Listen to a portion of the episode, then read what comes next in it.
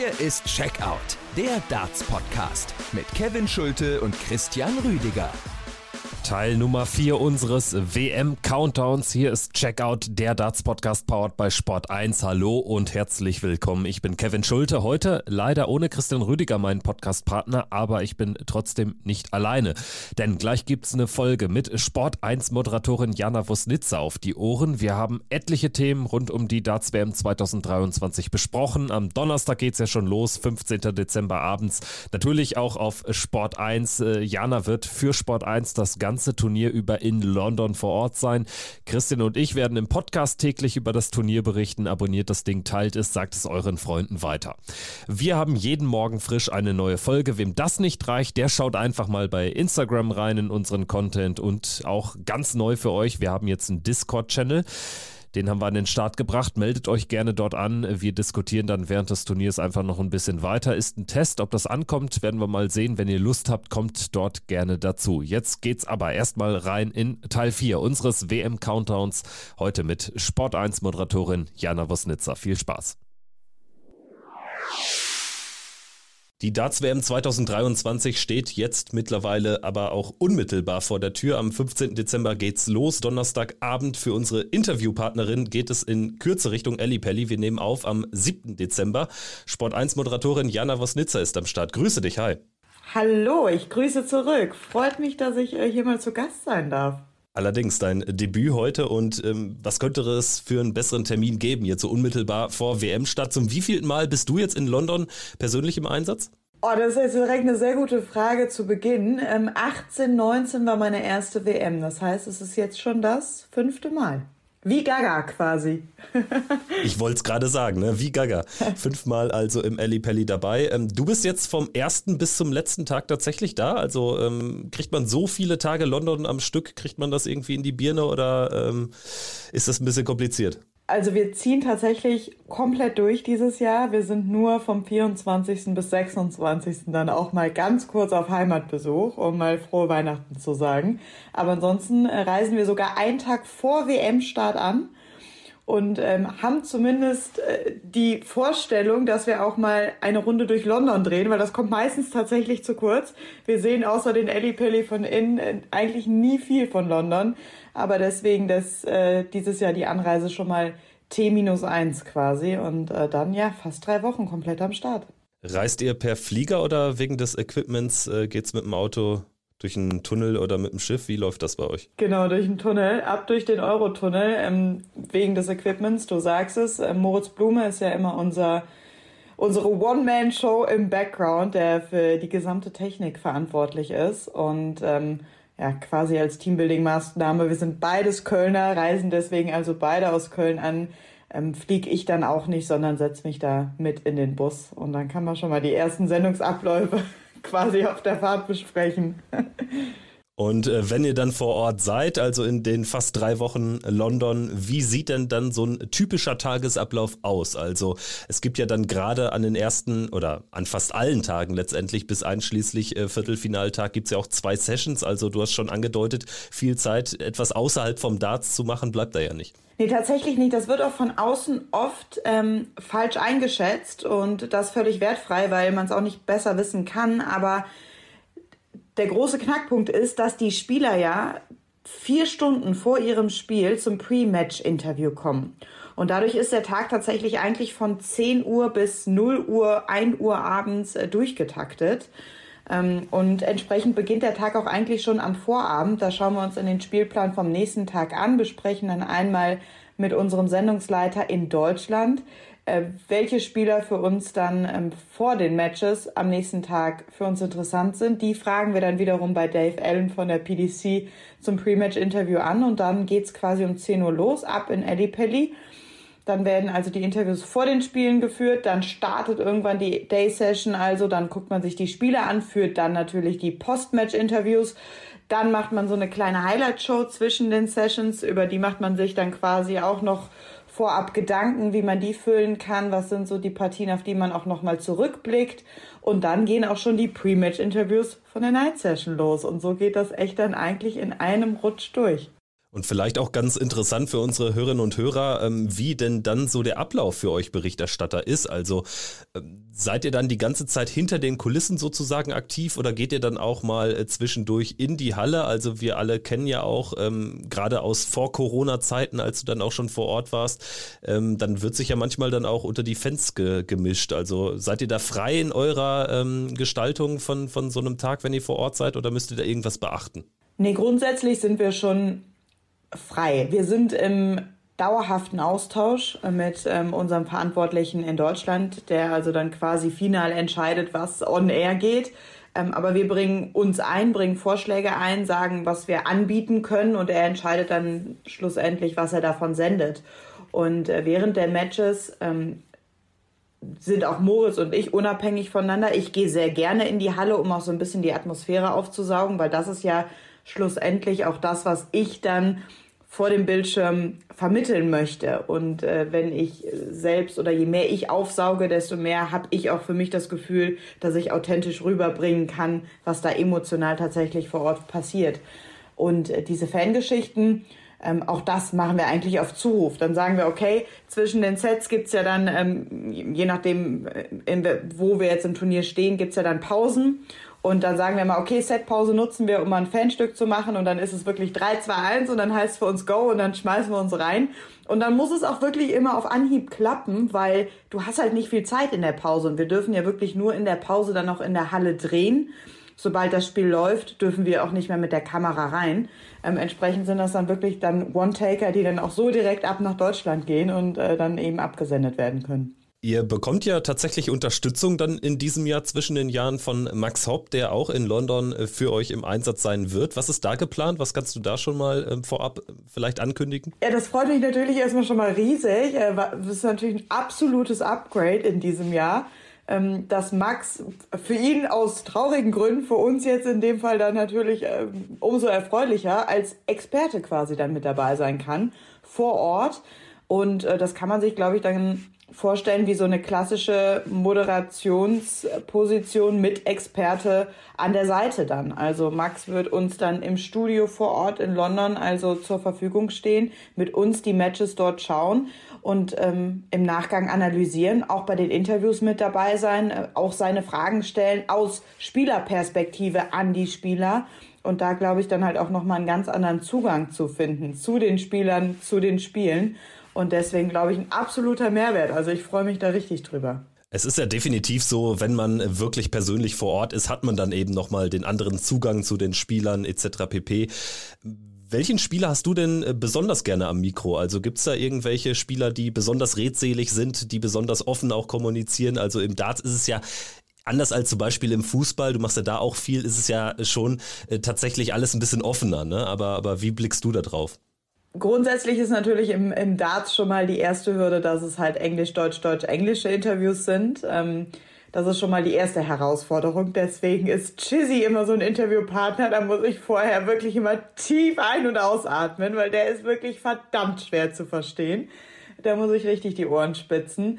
Und aus dem Grund unter anderem ist halt auch Dimi Vandenberg zum Beispiel einer, den ich super gerne am Mikro habe. Ähm, gerade nach den Spielen, wenn es dann gut läuft, äh, ist er einfach immer gut drauf, immer für den Spaß zu haben. Und ähm, mit ihm sind halt auch die Interviews auf Deutsch dann eben möglich, was es dann doch am Ende des Tages ein Stück weit einfacher macht. Ähm, ja, das wäre jetzt, glaube ich, so mein, mein First Pick. Ja, und Shizzy überrascht mich jetzt auch wenig. Tatsächlich würde ich jetzt auch Gary Anderson vermuten. Ne? Also Gary Anderson mit seinem schottischen Akzent, das ist ja auch immer durchaus interessant. Ähm, welcher Spieler ist da vielleicht äh, auch ein bisschen schwerer zu knacken? Also fernab der, der sprachlichen Hürde vielleicht? Ich finde Gervin oft schwer zu knacken. Also als wir ihm im letzten Jahr das Phrasenschwein, was er da in äh, Weltmeister Dress, aka dann Gervin Price Dress ähm, gekleidet war, da haben wir ihn wirklich mal ein Lächeln auf die Lippen gezaubert. Und da habe ich danach zu, zu Moritz gesagt, hast du das gesehen? Hast du das gesehen? Gervin Price hat gelächelt bei uns im Interview. Das ist äh, wirklich eine Rarität. Ähm, also Gervin finde ich schon immer schwer zu knacken, ist aber möglich. Also ist mir jetzt auch bei einem der Pre- WM-Interviews tatsächlich gelungen in Dortmund.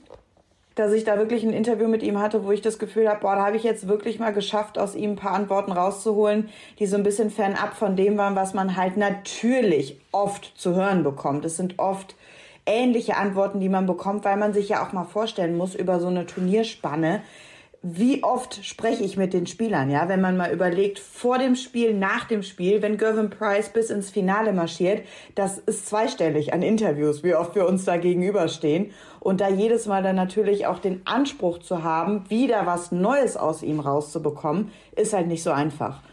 Ähm, also da würde ich sagen, Gervin ist auf jeden Fall einer, so ein harter Brocken, passt aber ja auch zum Iceman.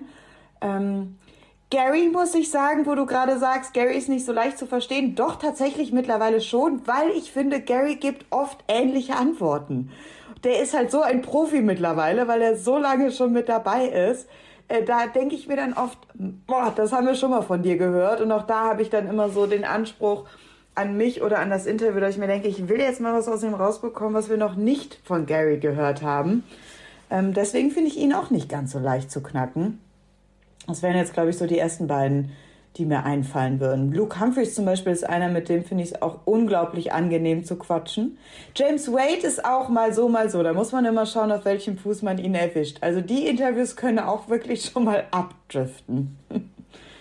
Ähm, wollen wir jetzt mal so ein bisschen den Fokus legen auf unsere drei äh, deutschen Teilnehmer? Du warst jetzt äh, diese Woche unterwegs, also im Prinzip warst du vor einer Stunde noch auf der Autobahn. ja, ähm, du hast Martin Schindler und Gabriel Clemens besucht und ja. hast ein paar Interviews aufgezeichnet. Ähm, welchen Eindruck haben denn die beiden auf dich gemacht, wenn du jetzt auch im persönlichen Austausch, im direkten Austausch warst? Dann fange ich mal mit Martin an. Bei Martin muss ich äh, grundsätzlich schon seit äh, ja, einigen Wochen sagen, der macht einen extrem positiven Eindruck auf mich.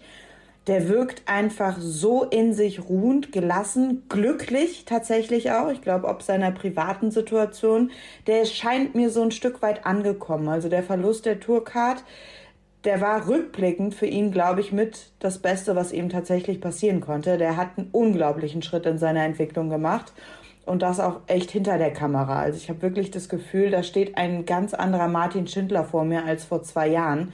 Der ist viel, viel reifer geworden. Ja, und bei Gaga, ähm, den hätte ich vielleicht eben auch nochmal aufzählen können, bei denen, die vielleicht ein bisschen schwerer zu knacken sind. Äh, Gaga ist halt, da habe ich immer das Gefühl, das ist egal wann ich den treffe, ob vor dem Spiel, nach dem Spiel, bei der WM in London, in Deutschland, das ist immer Gaga. Also da ist immer dieses, ich glaube für ihn auch Schutzschild um sich herum, was er sich aufbaut, um in diesen Tunnel zu kommen, um sein Spiel da auf die Bühne zu bekommen. Und so erlebe ich ihn auch tatsächlich hinter der Kamera. Da ist nie wirklich Anspannung oder Nervosität zu spüren, zumindest nach außen hin. Ob die nach innen vielleicht da ist, Ganz bestimmt, aber zumindest lässt er es einen nach außen nicht so wirklich spüren. Also ich finde, der ist immer cool, immer gelassen und immer irgendwie so bei sich. Der dritte im Bunde, Florian Hempel, der macht es ja ganz rigoros so im Vorfeld der WM. Bis zum 1.12. nimmt er ja immer Medientermine an und danach macht er wirklich äh, gar nichts mehr in der Hinsicht, konzentriert sich dann, fokussiert sich komplett auf sein Training. Äh, du hast ja mit ihm direkt im Moment seines großen Sieges ähm, in Niedernhausen gesprochen. Was hältst du so von Florian Hempel? Das ist ja dann nochmal in diesem Trio der Deutschen nochmal ein ganz anderer Typ. Also ich vergleiche ihn immer so ein bisschen.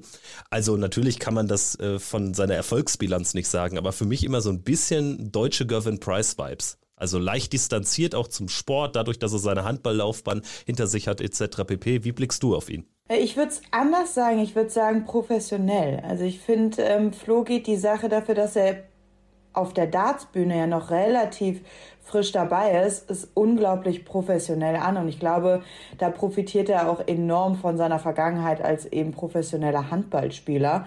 Ähm, das passt auch dann, finde ich, so dazu, dass er sagt, ganz klar ziehe ich den Cut ab dem 1. Dezember. Keine Medientermine mehr, sondern voller Fokus auf die WM.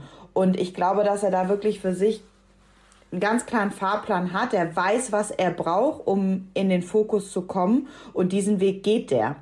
Und ähm, bei der Super League, da muss ich sagen, im Moment des Sieges, da hast du gemerkt, was für ein Druck von ihm abfällt. Also da ist er wirklich da hat's gemenschelt, könnte man jetzt sagen. Da hast du mal wirklich so gespürt, was da auch für ihn wirklich dahinter steckt. Und das hat er mir dann auch jetzt im Vorfeld zu der WM in Köln durfte ich ihn ja auch nochmal treffen und sprechen, auch nochmal bestätigt und gesagt, so seitdem er dieses WM-Ticket sicher hat, hat sich für ihn auch wirklich äh, sein Dartspiel nochmal verändert, weil er es viel gelassener wieder angehen kann. So, da, da war für ihn schon eine Menge Druck mit dabei ähm, was man vielleicht von außen dann gar nicht so wahrgenommen hat, was aber definitiv da war. Und ich finde das eigentlich auch relativ cool, wie, wie er es macht. Also ich finde es eigentlich bewundernswert, wie strikt er da seinen Weg geht. Und man muss ja auch ganz klar sagen, auf, bei seiner ersten WM-Teilnahme hat sich's voll ausgezahlt. Also es war ja wirklich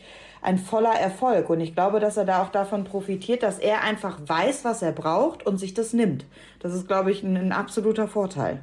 Flo Hempel muss ja dann schon in der ersten Runde antreten, auch äh, ganz früh im Turnier. Äh, gegen Keegan Brown spielt er. Danach würde es gegen die Nummer 5 der Welt, gegen Luke Humphreys gehen. Äh, Flo Hempel hat uns selbst gesagt, das könnte ja vielleicht ein gutes Omen sein, denn auch im Vorjahr hat er ja die Nummer 5 der Welt, Dimitri Vandenberg, aus dem Turnier genommen. Glaubst du mit seiner Professionalität, mit dieser nötigen Lockerheit, die er jetzt ja auch zurückgewonnen hat, dass Florian Hempel nochmal auch ähm, ja, so eine Überraschung gelingen kann in diesem Jahr? Äh, mit der deutschen Brille möchte ich das bejahen, aber tatsächlich an der Stelle, weil es gegen Luke Humphreys geht, ähm, ganz, ganz schweres Los für ihn. Also die erste Runde, glaube ich, wird er überstehen.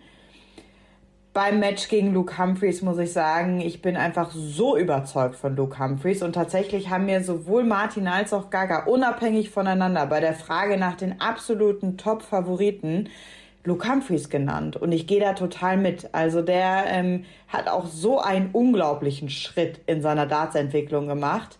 Ähm, ich weiß jetzt nicht, ob man ihn in den Favoritenkreis mit reinzählen kann, der wirklich jetzt Anwärter auf den Titel ist, aber ich traue ihm absolut ein Halbfinale, wenn nicht sogar ein Finale zu. Und deswegen muss ich an der Stelle bei dem Match gegen Flo Hempel sagen, einfach Bad Luck für Flo, dass er ihn da gezogen hat. Ähm, aber da würde ich äh, dann sagen, ich gehe eher mit, mit Luke. Tatsächlich hat ja auch Luke Humphreys im Vergleich zu Dimi im letzten Jahr eine deutlich bessere Form. Ne? Also ich glaube, auch das wird da wahrscheinlich dann schon den Unterschied ausmachen können. Äh, sprechen wir mal über Gaga. Der hat ja jetzt wirklich eine ganz spannende Auslosung bekommen. Entweder gegen Willie O'Connor oder gegen Bo Greaves in der zweiten Runde. Also er kann sich die erste Runde entspannt geben, aber danach könnte schon durchaus hitzig werden. Du hast ihn ja auch drauf angesprochen wie er das denn handeln würde, wenn es gegen Bo Greaves geht. Wie ist so dein Eindruck? Also klar, er tut immer ganz cool und so und ist ja auch logisch, dann da so ein Schutzschild aufzubauen, aber also gegen Bo Greaves äh, kannst du ja dann eigentlich nur verlieren, weil ja das gesamte Publikum auf Seite der Engländerin sein würde. Und ich sag dir eins, ähm, das Match, was ich niemals vergessen werde aus diesen jetzt äh, vier Jahren Darts-WM, das war wirklich der erste Sieg von Fallon Sherrock in diesem Ali Pelli. Das war eine Stimmung, die da aufgekommen ist. Da kriege ich bis heute Gänsehaut, wenn ich daran denke. Das war so ein besonderer Moment. Und ich kann mir vorstellen, dass äh, Bo Grease als 18-Jähriger, als irgendwie der Shootingstar gerade unter den Frauen, erstens glaube ich, dass sie wirklich sehr gute Chancen hat, die erste Runde gegen O'Connor zu überstehen. Auch wenn O'Connor auf dem Papier erstmal der Favorit ist, natürlich. Ähm, und gerade dann entwickelt sich ja in diesem Eddie Pelli diese Energie. Ja? Wenn sie also schon einen Sieg eingefahren hat, ist es gar nicht zu, in Worte zu fassen, was dann dafür für eine Atmosphäre entsteht, die dich wirklich tragen kann. Das hat man ja bei Fällen gesehen. Und ich glaube, dass das ganz, ganz schwer ist, das von sich wegzuhalten. Ich habe natürlich Gaga darauf angesprochen, aber natürlich kannst du dir auch denken, was die Antwort war. Erstmal das erste Match soll sie mal überstehen und dann ist für ihn der Fokus natürlich nur bei sich. Ja, das, was er immer sagt. Er denkt jetzt noch gar nicht darüber nach, geht's gegen O'Connor, geht's gegen ähm, Bo Greaves, sondern er versucht komplett bei sich zu bleiben. Das ist ja die Standardantwort, die du bei jedem Dartspieler immer bekommst. Und ich glaube, da liegt auch der Schlüssel zum Erfolg, dass du dich von allen äußeren Umständen eben versuchst frei zu machen. Das betrifft sowohl die Atmosphäre auf dieser Bühne als aber auch ähm, den Gegner, gegen den du spielst, was ja die, die für die zweite Runde gesetzt sind, noch gar nicht wissen. Da sagen sie auch immer, es ist mir egal, ob es O'Connor oder Bo Grease wird. Das glaube ich nicht. Natürlich ist dir das nicht egal. Ich glaube, ihm wäre O'Connor lieber, aber er sagt natürlich, das ist mir egal, äh, weil er sich versucht, davon frei zu machen. ähm, und völlig wertfrei in diese Partie zu gehen und zu 100% bei sich zu bleiben. Ich glaube, wenn aber, ich glaube aber, wenn es zu der Partie kommt, ich bin ganz ehrlich, das wird ein ganz, ganz hartes Match und ähm, ich glaube, es ist ganz schwer, da wirklich zu 100% bei sich zu bleiben. Und nichtsdestotrotz, wenn man mal so auf das Draw schaut, dann fällt ja schon auf, Gabriel Clemens als 25 der Welt hätte es auch durchaus schwieriger treffen können. Also so insgesamt bietet ja das Draw für ihn da schon ein paar Optionen. Also James Wade wäre ein möglicher äh, Gegner dann in der, ähm, was wäre es, in der dritten Runde. James Wade hat keine gute Form seit längerer Zeit. Dann könnte es weitergehen gegen Danny Noppert oder Daryl Gurney. Also man spinnt jetzt ja so ein bisschen rum, aber man hat schon das Gefühl, als 25 der Welt hätte es schlimmere Auslosungen geben können. Würdest du das teilen? Würdest du es ähnlich sehen? Äh, Gehe ich mit, wobei ich sagen muss, äh, James Wade keine gute Form, lasse ich bei dem null gelten, weil heißt bei ihm überhaupt nichts. Ähm, ich finde, James Wade ist, ja gut, er gilt ja hier und da so als der underrated oder most underrated Spieler. Aus meinen Augen nicht. Äh, der kann immer zu jeder Zeit sein A-Game auf die Bühne bringen und ähm, ich glaube, es ist ein ganz unangenehmer Gegner, den zu spielen. Genau aus dem Grund. Ähm, Wobei ich insofern mitgehe, als dass ich bei Gaga die größte Hürde tatsächlich im für ihn ersten Match sehe. Gerade aus dem Grund, dass es gegen Bo Greaves gehen könnte. Und die muss er dann erstmal überstehen. Sollte er die überstehen, dann glaube ich, ist einiges möglich. Aber da sehe ich für ihn die größte Herausforderung. Martin Schindler spielt äh, zunächst wahrscheinlich gegen Martin Lugman. Davon geht er auch selber aus. Wir haben ihn auch gefragt.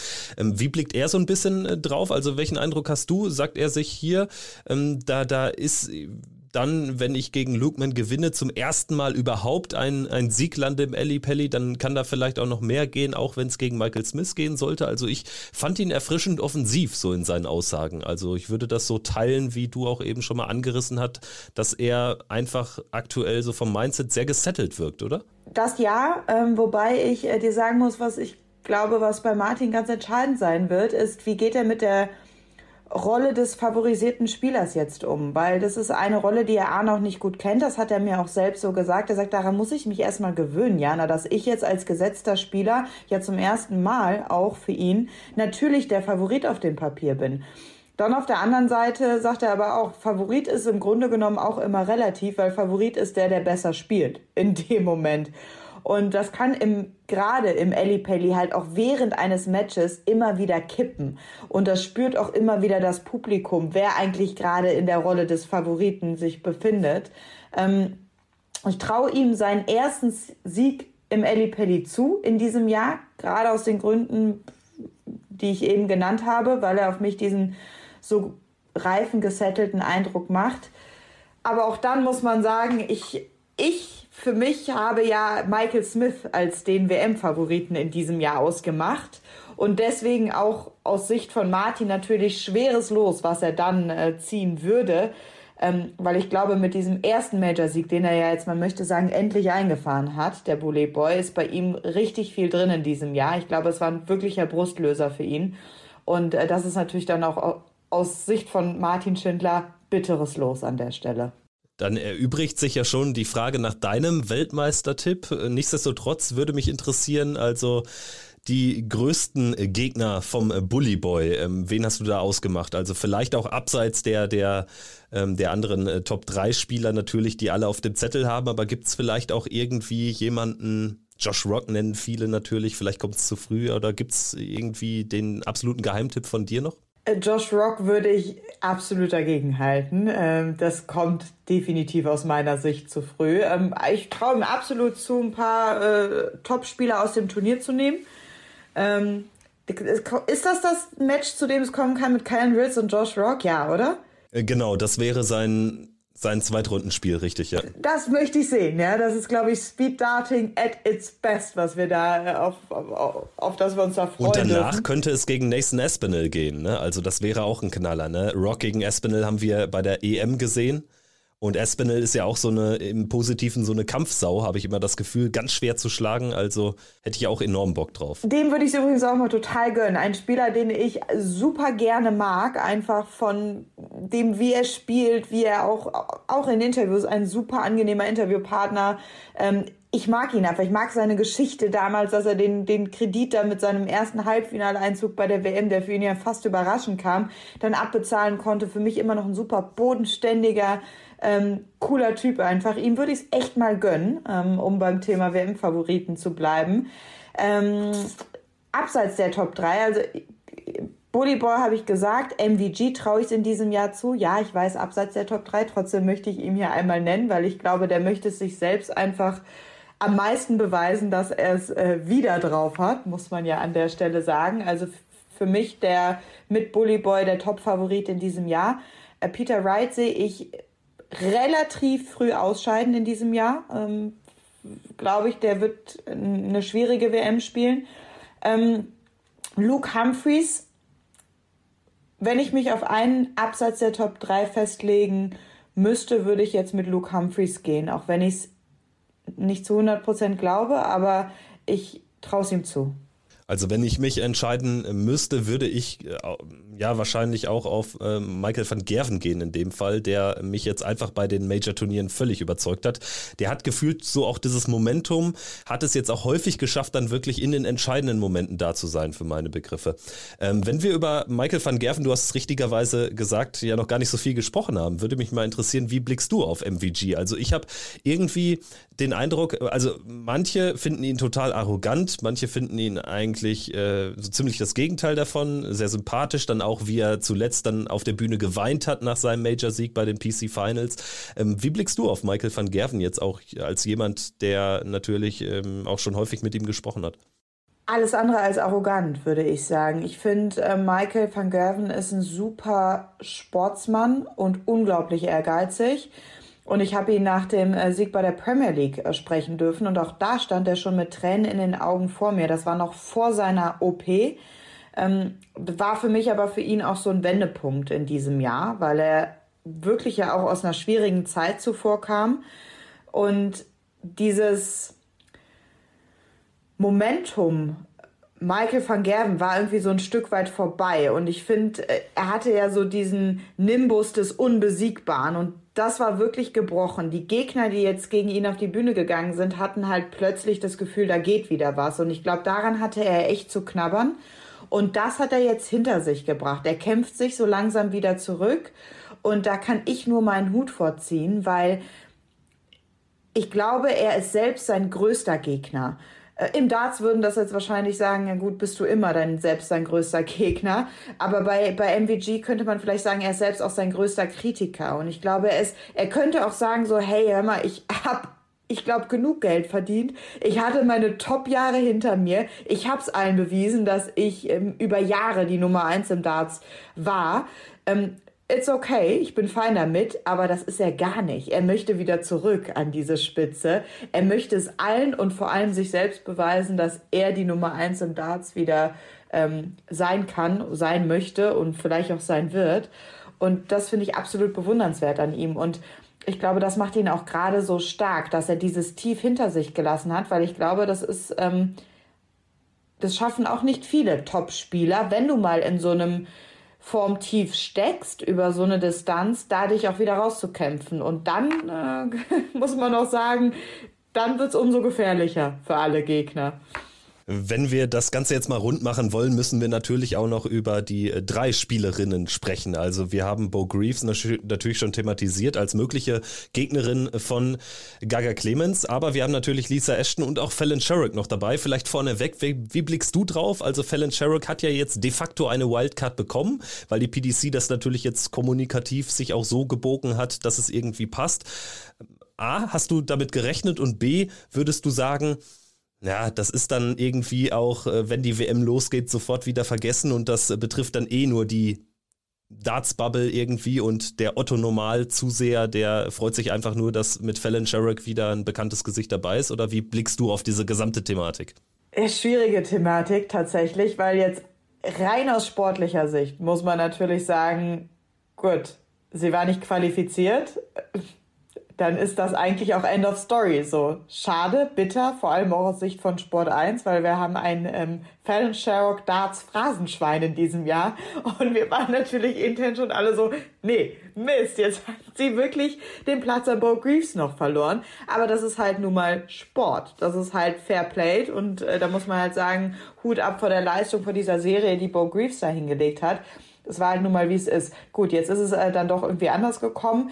Ähm, ich freue mich für sie, weil auch sie kommt ja irgendwie aus einer schwierigen Zeit und ich habe so ein bisschen die Hoffnung, dass der Auftritt auf der WM-Bühne ihr gut tun wird, weil es ist auch für sie natürlich ihre absolute Lieblingsbühne und ich hoffe, dass der sie noch mal so ein Stück weit beflügelt und zurück zu ihrem Spiel bringt. Mir tut es leid für sie, dass das jetzt gerade so ein Stück weit auf ihren Schultern ausgetragen wird, weil Fallon Sherrock, ganz ehrlich, kann am Ende des Tages überhaupt nichts dafür. Und sie sollte sich eigentlich auch nur freuen dürfen, dass sie jetzt doch dieses Ticket, diese Wildcard bekommen hat. Und unterm Strich bin ich total bei dem, was du gerade gesagt hast. Ich glaube, das ist wirklich nur in unserer Bubble gerade ein Thema. Das muss man auch mal fairerweise sagen. Ich glaube, in dem Moment, wo The Queen of the Palace da auf der Bühne stehen wird, wird sich einfach jeder darüber freuen. Gerade die Nicht-Darts-Nerds, sage ich jetzt mal liebevoll, und ich zähle zähl mich selbst zu den Nerds. Ähm, da wird das überhaupt kein Thema mehr sein. So. Und ähm, deswegen glaube ich, ist es für sie am Ende des Tages vielleicht sogar eine Chance, wieder zurück zu ihrem Topspiel zu kommen. Und es ist ja auch tatsächlich so ein, so ein schönes Feel-Good-Match, ne? Also gegen Ricky Evans. Also da habe ich jetzt schon Bock drauf. Also wenn er da mit YMCA auf die Bühne kommt und er ist es ja eigentlich gewohnt, auch ein Publikumsliebling zu sein. Ich bin gespannt, wie sich das dann ausgestalten wird da im Ellipelli-Publikum. Voll, gehe ich mit. Und wenn sie spielt, also wie gesagt, ich werde da eh direkt nostalgisch, weil ich muss mich immer an dieses diesen, dieses Spiel von ihr, diesen ersten Sieg auf dieser Bühne erinnern, was da los war. Und ich meine wirklich, da ist eh immer gute Stimmung, aber das war, da war es zum Teil auch mucksmäuschenstill und das, um es hier auch nochmal, ich, ich sag's oft, auch in Interviews, ist ja gerade, du wirst es auch erleben vor dieser WM, was da auch so medial, auch für uns Berichterstatter so auf uns zukommt, das überrascht mich jedes Jahr auch wieder aufs Neue. Daran merkt man ja auch mal, dass dieses Thema Darts wirklich von Jahr zu Jahr größer wird. Und da betone ich auch immer wieder in den Interviews, weil oft die Frage kommt, ja, ähm, geht's denn da nicht eigentlich immer nur um Bierchen trinken und lustige Lieder singen? Äh, nein, das ist natürlich ein Teil davon. Aber dieses Match von Fallon Sherrock war wirklich der beste Beweis dafür, dass die 3000 plus paar gequetschte, die ähm, in dem Moment da im Ellipelli sind, ähm, absolut ein Gespür dafür haben, was auf der Bühne gerade passiert. Und dass es eben am Ende des Tages doch um den Sport geht, der da gespielt wird. Und sie kommen halt nicht mit einem England-Trikot dahin und sagen, okay, wir sind jetzt für den Engländer oder die Engländerin, die da jetzt auf der Bühne steht, sondern das Publikum ist für den Spieler oder die Spielerin, die gerade das bessere Spiel abliefert. Und das kann auch während eines Spiels kippen. Und bei allen Bierchen, die da getrunken werden und allen lustigen Liedern, die da gesungen werden, wird das nie vergessen, an keiner Stelle.